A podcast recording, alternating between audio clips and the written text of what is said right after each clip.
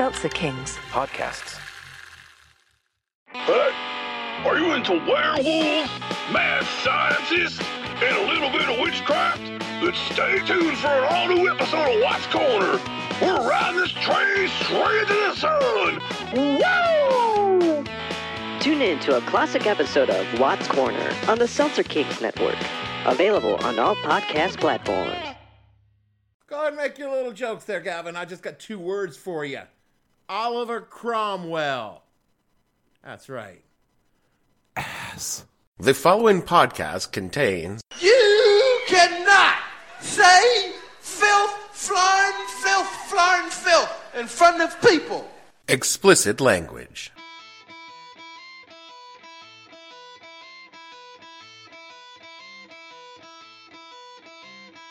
Hello, and welcome to the podcast that asks a simple question. When you decided that a credible attempt to overthrow the government of the United States was, you know, probably just a joke, what the hell were you thinking? I'm your host, Dave Bledsoe, and this is episode number 301, the woo-hoo-hoo, it's all been done before edition of the show, where we talk about that time Republicans tried to overthrow the government. No, not that one, the other one. Stay tuned. The What the Hell Are You Thinking podcast is brought to you by Planaputch. Are you looking to overthrow your lawfully elected government, but where you lack the technical know how? Have you seen other putsches fail and conspirators wind up in jail or worse in front of a firing squad? Then you need Planaputch, the only coup planners that promise you your government will topple or your money back. Our staff of ex CIA and former military special ops will examine your needs and tailor a specific and effective plan to deny the will of your people. No more angry mobs banging on doors, just quiet, competent professionals striking so silently and swiftly your nation won't even know it's been stolen until they hear about it on your propaganda broadcast. Or your money back. Take the coup out of the beer hall and put it into the boardroom with Planaputch. Suggesting, Mr. President, there's a military plot to take over the government. This may occur sometime this coming Sunday. There are some who will say it can never happen here.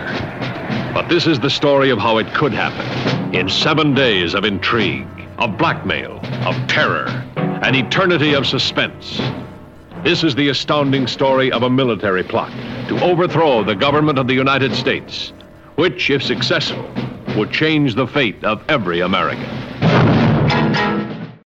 My dad was big into military histories, so I grew up in a house where the bookshelves were either lined with these dense tomes about complex campaigns and great generals, or denser tomes about rabid St. Bernards, cars that killed people, and girls that could shoot fire from her fingers. My mom was really into Stephen King. And the combination of these two influences had a really huge impact on me. You can tell, can't you? And at around 12 or 13, I was browsing my dad's books and came across this massive fucking book by a cat named William L. Shirer. It was just a slab of paper and words that could kill someone if dropped from even a short height, called The Rise and Fall of the Third Reich.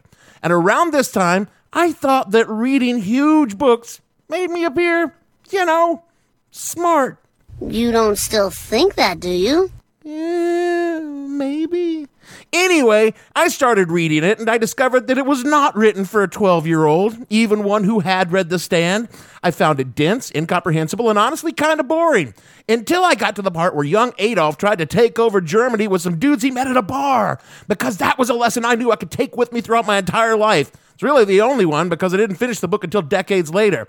But that lesson, that lesson, it shaped me as a person because I have spent a lot of time in bars and I've had some really crazy conversations in said bars around closing time usually. That's when the bad ideas seem utterly plausible. Like, you know, we could rent a storage shed and We'll turn this place into a karaoke bar. but I've never been so drunk that I thought, sure, me and these other four drunk dipshits could totally overthrow the government. Why? Because I remembered what happened to Hitler. Not the part about him getting a light sentence in a cushy jail where he wrote a shitty book that would help him later rise to power, but that bad ideas could get started in bars that can have unexpected consequences like world wars and genocide. And you really have to be careful who you drink with in life. He did not just. Did you just say that? Why do I bring this up? Well, it's not for the reason you might think. It's because of my laundry. That was unexpected. I was in the laundromat folding my unmentionables while listening to a podcast called This Day on Esoteric Political History, which honestly, I've thought of suing for stealing my show idea, but I'm just going to head and steal their show topic in revenge. Their topic was that time a bunch of Republicans hatched a plot to overthrow the government because they didn't like the new president. Oh, yeah, Republicans be plotting.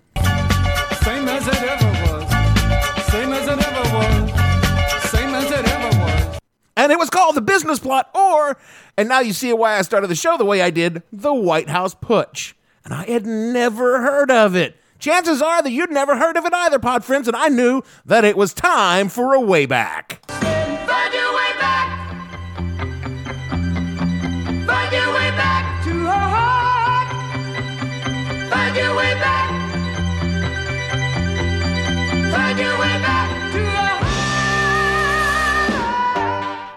Our way back this week defines us on July 18th, 1932. The Great Depression had crippled the nation and millions are out of work and destitute. A group of World War I veterans and their families had marched on Washington, D.C. to ask the U.S. government to pay the bonuses they had promised said veterans back in 1924. The law said that the government had until 1945 to pay the bonuses, but the veterans asked to be paid early because, you know, We're hungry motherfuckers. and that money could really get them out of a couple of jams, like buying food for them and their families. Then President Herbert Hoover was, to put it mildly, unsympathetic to their plight. Fuck all y'all motherfuckers. The Hoover administration ordered the shanty camp where the veterans were camped emptied and removed and sent one D- General Douglas MacArthur with infantry, cavalry, and tanks to do just that. Seems a little excessive. Oh, you ain't heard nothing yet. In the wee hours of July 18th, Hoover was getting cold feet about the optics of the Army charging a group of hungry veterans and ordered MacArthur not to cross the Anacostia Bridge and storm the camp.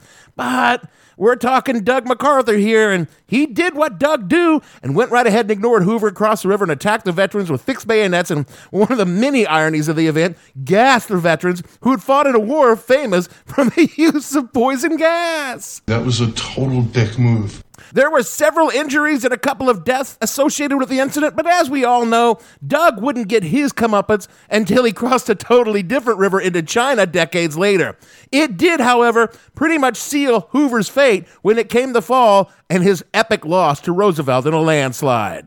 And it was this landslide that began the plot. Quoted from Wikipedia, quote, Roosevelt's election was upsetting for many conservative businessmen at the time, as his campaign promise that the government would provide jobs for all unemployment had the perverse effect of creating a new wave of unemployment by businessmen frightened by fears of socialism and reckless government spending. Jules Archer, in the plot to seize the White House, wrote that with the end of the gold standard, they the conservatives were financiers were horrified. They viewed a currency not solidly backed by gold as inflationary, undermining both private business, private and business fortunes, and leading to national bankruptcy. Roosevelt was damned as a socialist or communist out to destroy private enterprise by sapping the gold, backing the wealth in order to subsidize the poor. Unquote. After all, we are Republican. What, you may ask, do poor veterans and rich fucks have to do with what we're talking about? Well, hold on, let me get there naturally. Now, as Roosevelt was taking office and begins to lay out the basic tenets behind the New Deal, the rich and powerful did what the rich and powerful do. They drank expensive illegal liquor and began to think about what they should do about this Roosevelt fellow. Now, I don't know if they had a dark and sinister code name, but I'm just going to go ahead and call them the The cabal. Because if you've got people like Irene DuPont, right wing chemical industrialist and founder of the American Liberty League, the organization assigned to execute the plot, Grayson Murphy, director of Goodyear Bethlehem Steel, and a group of JP Morgan banks, William Doyle, former state commander of the American Legion and a central plotter of the coup, John Davis, former Democratic presidential candidate and a senior attorney for JP Morgan, Al Smith, Roosevelt's bitter political foe from New York. Smith was a former governor of New York and a co director of the American Liberty League, John J. Raskip, a high ranking DuPont officer and a former chairman of the Democratic Party. In later decades, become, would become a Knight of Malta, a Roman Catholic religious order with a high percentage of CIA spies, including spies, including CIA directors William Casey, William Colby, John McCone, Robert Clark, one of the Wall Street's richest bankers and stockbrokers, Gerald McGuire, bond salesman for Clark, and a former commander of the Connecticut American Legion, unquote. You got yourself a cabal because that isn't even the darkest chapter of this cabal, because the cabal also included luminaries such as Heinz, Birdseye, Good Tea, and motherfucking Maxwell House. That's right, Big Coffee. You mean a venti? N- n- no, Gavin, like big business, but big. Never mind. and the whole thing was headed up by none other than Prescott Bush.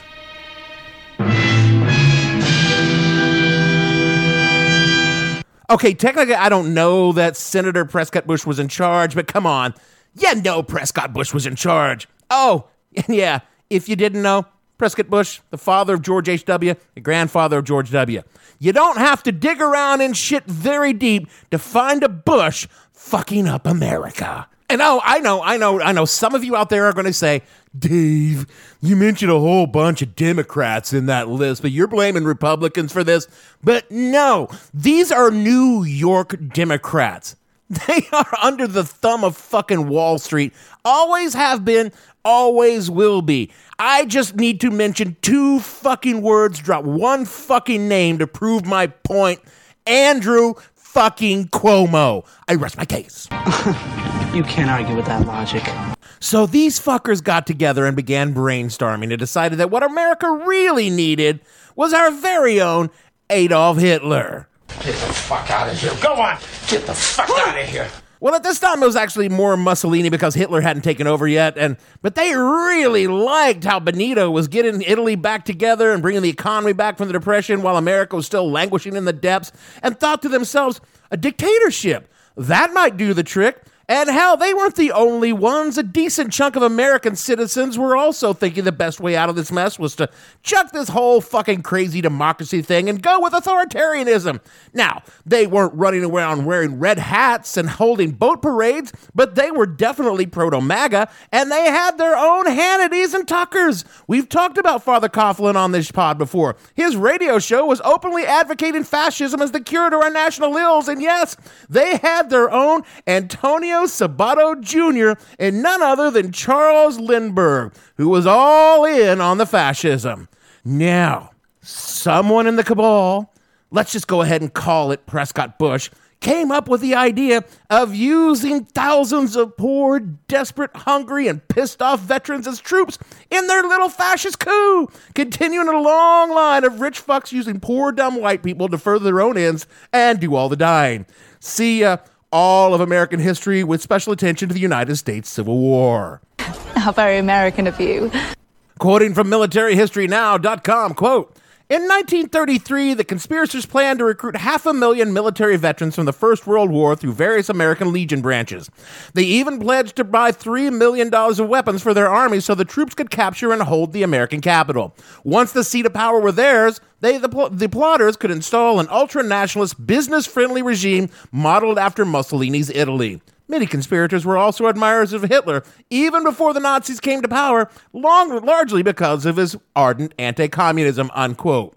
But they knew, they knew they would need a leader. Someone loved and respected by the troops with an impeccable reputation for honor and integrity, who was at least on the outside sympathetic to the cause of American democracy, but most important of all, could take the fall. I need to find a patsy, quick.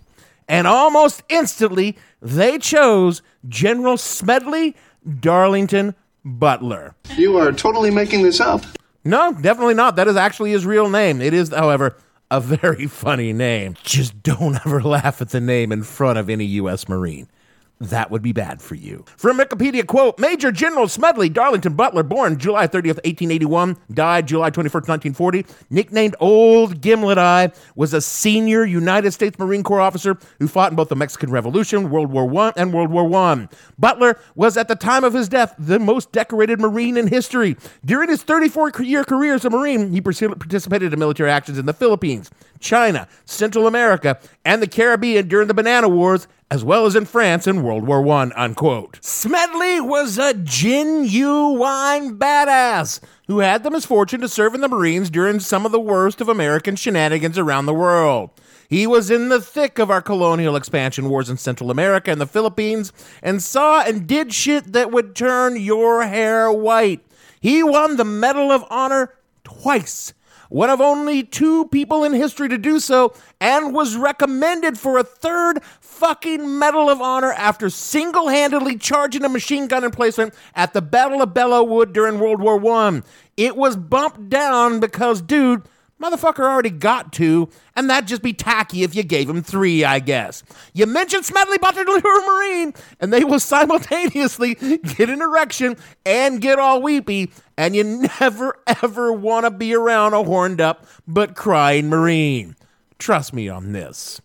Butler had tried to broker an agreement in the bonus army standoff I mentioned up at the top of this, and he thought he'd pulled it off right up until the time Doug MacArthur rolled tanks into the camp a day or so after he had left. To say that this pissed Smedley off is a it's a bit of an understatement, and he became a loud opponent of the government in general and Herbert Hoover specifically. So the cabal looked at Smedley Butler and thought to themselves, We can use this. Here's a guy loved by the people, pissed off at the government, and probably not very smart since he joined the military and all. He can be our figurehead for this little coup, and we can run things behind the scene because, come on, these military guys are all just suckers and losers. Am I right? I'm going to quote now from a website called Huppy.com, which I know sounds dubious, but the information checks out. Quote The plotters attempted to recruit General Smedley Butler to lead the coup. They selected him because he was a war hero, was popular with the troops, and the plotters felt this good reputation was important to make the troops feel confident that they were doing the right thing by overthrowing a democratically elected president. However, this was a Mistake!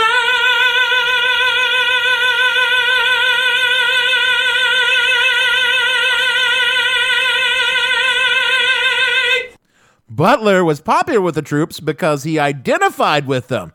That is, he was a man of the people, not the elite. When the plotters approached General Butler with their proposal to lead the coup, he pretended to go along with the plan at first, secretly deciding to betray it to Congress at the right moment. What the business, businessmen proposed was dramatic.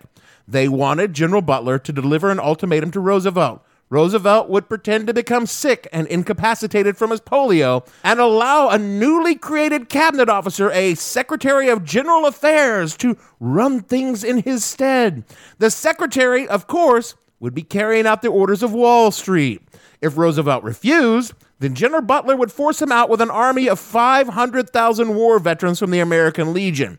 But McGuire assured Butler, McGuire being one of the leaders of the coup, assured Butler that the cover story would work. You know, the American people will swallow that. We've got the newspapers. We'll start a campaign that the president's health is failing. Everyone can tell that by looking at him. And the dumb American people will fall for it in a second. The businessman also promised that money was no object. Clark, another one of the, pl- uh, the plotters, told Butler that he could spend half of his $60 million fortune to save the other half, unquote. You see, pod friends, Smedley Darlington Butler, stone cold fucking war hero, total ass kicker, had, like so many other veterans, learned that all of our sacrifices and blood weren't so much about securing democracy and protecting America, but more about capitalism at work. And dude that had fought a literal war for banana companies realized that it was fuckers like these Wall Street dickbags that drove so many American wars and then left its soldiers hanging high and dry when the fighting was done. They could not have chosen a worse person to be their patsy. He hung around just long enough to get all the details and then promptly went to Congress, and the plot promptly fell apart. So, it's over, right? The good guys won, and you're probably wondering What? Why have I not heard about this before? Oh, come on. You just lived through this, people. You already know why you've never heard of it. Again, from Huppy.com, quote, the general reveal the details of the coup before the McCormick Dickstein.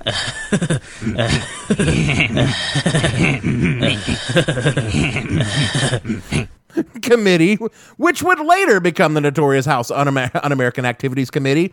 The committee heard the testimony of General Butler, but failed to call in any of the coup plotters for questioning. In fact, the committee whitewashed the public version of this report, deleting the names of powerful businessmen whose reputations they sought to protect.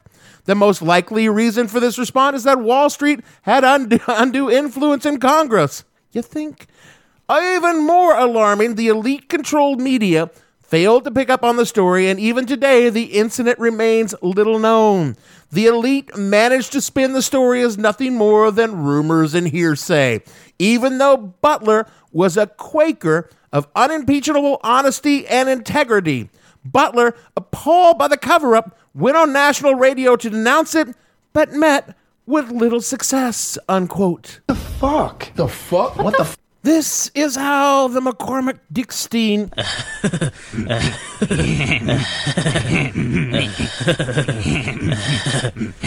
committee's report summed it up. Quote in the last few weeks of the committee's official life, it received evidence showing that certain persons had made an attempt to establish a fascist organization in this country. No evidence was presented to this committee showing a connection between this effort and any fascist activity in any European country. And there's no questions that these attempts were discussed, were planned, might have even been placed in execution when and if the financial backers deemed it expedient. This committee received evidence from Major General Smedley D. Butler, retired, twice decorated by the Congress of the United States, and he testified before the committee as to conversations with one Gerald C. McGuire, in which the latter is alleged to have suggested the formation of a fascist army under the leadership of General Butler. But McGuire denied these allegations under oath. But your committee was able to verify all the pertinent statements by General Butler, with the exception of, of the direct statement suggesting the creation of the actual organization. This, however, was kind of coordinated and corroborated in the correspondence of McGuire with his principal, Robert Sterling Clark of New York City, while McGuire was abroad studying the various forms of veterans organizations of a fascist character, unquote. So, you know, nothing to see there. Nothing happened. Not a goddamn thing. The committee refused to call further witnesses. Where have I heard that before? Released a pro forma report saying that there was smoke but no fire, and the entire thing was swept under the rug with a kind of ruthless efficiency that, if displayed in helping the American people, could have solved all of our national problems in about a week. Butler would go on to write his seminal book, War is a Racket, which would directly influence Dwight David Eisenhower's military industrial complex speech as he left office, which no one listened to. And Butler died in 1940. He died a hero, and the kerfuffle in the White House coup, also known as the business plot, remains largely forgotten and ignored. It would take until 1967 when a journalist by the name of John Spivak, writing rather, rather regretfully for the time for the communist newspaper The New Masses, unearthed the secret report from McCormick Dickstein I won't do it again. Essentially confirming that they knew all about the plot, that it wasn't a hoax, and while they were weren't certain how close it was to fruition, it was a very real and very well connected coup attempt that had a plausible chance of succeeding. Some believe that Roosevelt actually knew and quashed the report and then used it as leverage to get the plotters to shut the fuck up and go along with his New Deal initiatives, which honestly is quite plausible and very Rooseveltian because, again, New York Democrat, but also utterly unproven. And there's a lot here I haven't even touched on, like how the cabal connected Roosevelt to the ever present international Jewish conspiracy, or how much money was allocated, and the depths in which the American Legion was involved in the coup, and how the media actively worked with the cabal to minimize the incidents. Hell, fascists weren't even the bad guys yet in 1933. From Wikipedia quote, New York's mayor Fiorello LaGuardia, a New York Democrat, a supporter of the fascist program of Mussolini, coined the term cocktail putsch to describe the Butler story. Hey, it's a joke of some kind. He told the wire services. Someone at a party suggested the idea the ex-marine is a joke, unquote. The whole thing was laughed off, covered up, and generally ignored because the people behind it were the most powerful fucking people in the United States of America.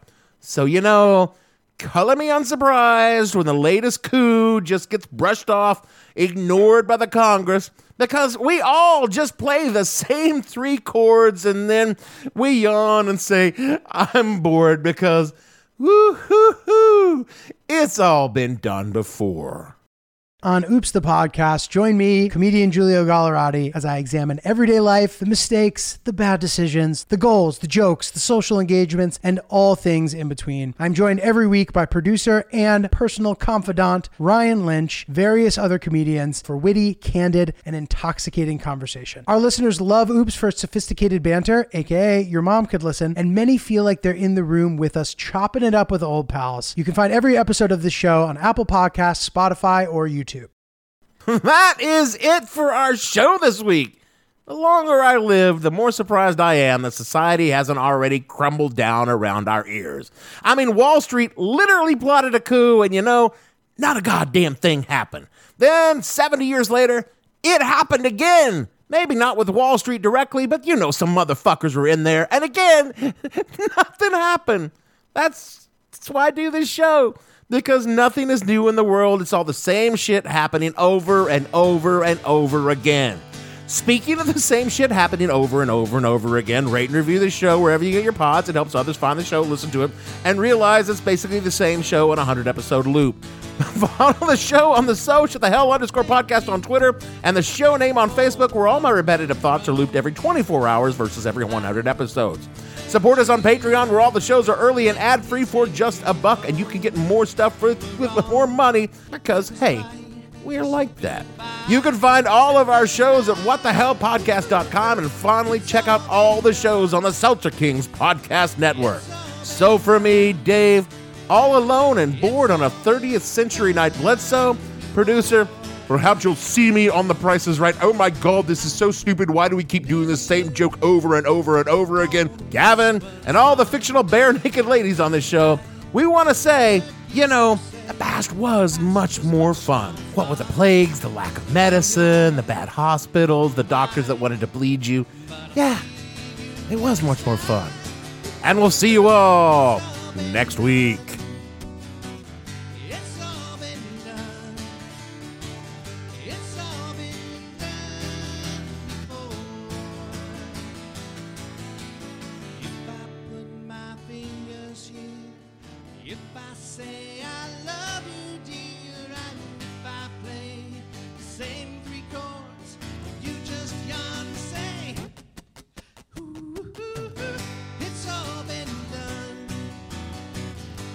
What the Hell Were You Thinking stars Dave Bledsoe and features Gavin St. James and several fictional minions.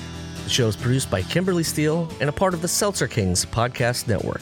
You can find more information on the show on their website, whatthehellpodcast.com, or on Twitter at thehell underscore podcast, or on Facebook as What the Hell Podcast.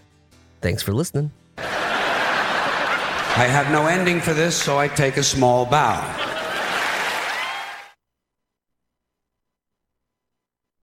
Seltzer Kings. Podcasts.